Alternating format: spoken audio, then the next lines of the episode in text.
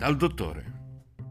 Oggi sono andato dal dottore dato che non mi sentivo molto bene. Senso di nausea, secchezza delle fauci, bruciore di stomaco. Di solito mi tocca aspettare in sala d'attesa per delle ore, invece eravamo solo in due. Io e una signora con un vaso di fiori rotto in testa. O stava dormendo oppure era svenuta. Comunque aveva gli occhi chiusi. Chi è l'ultimo? ho chiesto per educazione. La signora non mi ha risposto. Dal tavolino centrale ho preso una rivista di giardinaggio del 1975, mi sono seduto e ho iniziato a sfogliarla. C'era un articolo molto interessante che spiegava come non far morire i fiori in vaso. Dopo averlo letto, ho preso la signora per un braccio e l'ho scossa sino a che non ha aperto gli occhi. Buongiorno, ho detto. Buongiorno, ha risposto la signora. Senta, su questa rivista ho letto che se non innaffi i fiori ogni tre ore rischiano di morire. Quali fiori? Ha risposto lei. Quelli che in testa, dentro il vaso rotto. Ho un vaso rotto in testa? Sì, è bello grosso. Strano, quando sono uscita da casa non l'avevo. Probabilmente sarà caduto da qualche palazzo e l'ha colpita in pieno. Ah, ecco perché mi è venuto quel mal di testa improvviso, ha detto la signora. Vedrà, il dottore le darà una ricetta che le farà passare tutto. Comunque, quei fiori vanno innaffiati, se no seccano. Casualmente avevo una brocca con due litri di acqua in tasca, l'ho tirata fuori e gliel'ho versata in testa. La signora mi ha ringraziato molto, quindi ha chiuso gli occhi e si è addormentata. Ero lì da dieci minuti quando si è aperta la porta dello studio del dottore. È uscito un signore che aveva il braccio destro azzannato da un Rottweiler. Il cane era ancora attaccato alla presa. Ha un cane che le sta mordendo un braccio, gli ho detto. E lo so, Infatti sono venuto dal dottore. Mi ha prescritto una crema da spalmargli sulla schiena. Tempo tre giorni e si stacca da solo, mi ha risposto il signore. Ma non poteva andare da un veterinario? ho chiesto. E perché? Mica il cane che è stato morto, sono io quello che ha bisogno di cure.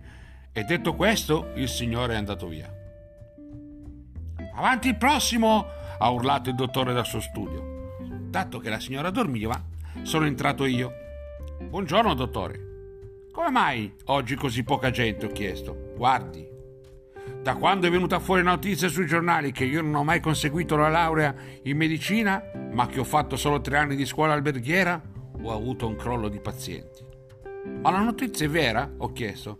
Sì, ho sempre milantato di essere un medico, in realtà non ne capisco niente. Io amo fare le crepes, però i miei genitori ci tenevano e allora ho fatto questo bel imbroglio. Comunque mi dica, cosa le serve? Guardi, da stamattina ho secchezza delle fauci, nausea, bruciore di stomaco, mi gira la testa. Tanto? ha chiesto il dottore. Di 360 gradi. E poi un periodo che mi sento senza nessuno scopo, vuoto. Ieri volevo buttarmi dalla finestra, fortuna che da quando ho perso il lavoro vivo in un garage e lì di finestre non ce ne sono. Però anche adesso io non sto bene mi sento vuoto. Il dottore si è alzato di colpo e ha chiuso la finestra che aveva alle spalle. Quindi mi si è avvicinato e con tono professionale mi ha detto: Tiri fuori la lingua. Ah, la rimetta dentro. Adesso la ritiri fuori. La rimetta dentro. Fuori e dentro. Adesso tiri fuori la lingua e alzi la gamba sinistra. Ora la destra. Alzi un braccio. Alzi l'altro braccio. Faccia una, una giravolta. Batta le mani. Basta così, grazie.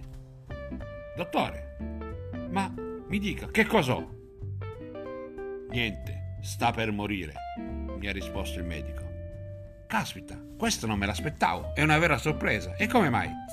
Non ne ho idea. Le ho già detto che non sono un medico, non so fare le diagnosi, però so fare delle buonissime crepes.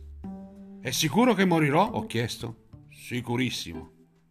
Quanto mi resta da vivere? Dai 44 ai 50 anni. No, nel fiore della gioventù. Il dottore si è alzato e mi ha abbracciato forte, quasi piangendo. Su, si faccia forza, mi ha detto. Tanto non c'è più niente da fare, è inutile disperarsi. Fossi lei, mi godrei appieno questo momento, mezzo secolo di vita che le rimane. Lasci il lavoro, esca dal garage, il suo vuoto interiore lo vada a riempire di superalcolici in giro per il mondo, faccia sesso con persone sconosciute, si diverta. Grazie, dottore, la saluto. Senta, in sala d'aspetto c'è una signora che ha un vaso di fiori rotto in testa che sta dormendo. Che faccio? La sveglio? No, no, la lasci così. Ora vado a casa che sono stanco. Domani mattina, appena arrivo, la chiamo e la visito. Così è anche la prima della fila.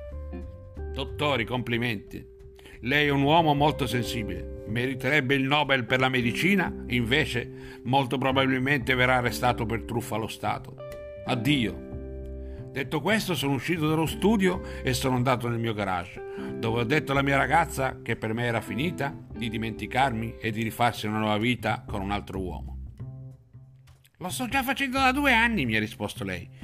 Ti tradisco da tempo. Si vede che immaginavo saresti morto prima o poi. E detto questo, ha fatto le valigie ed è andata via.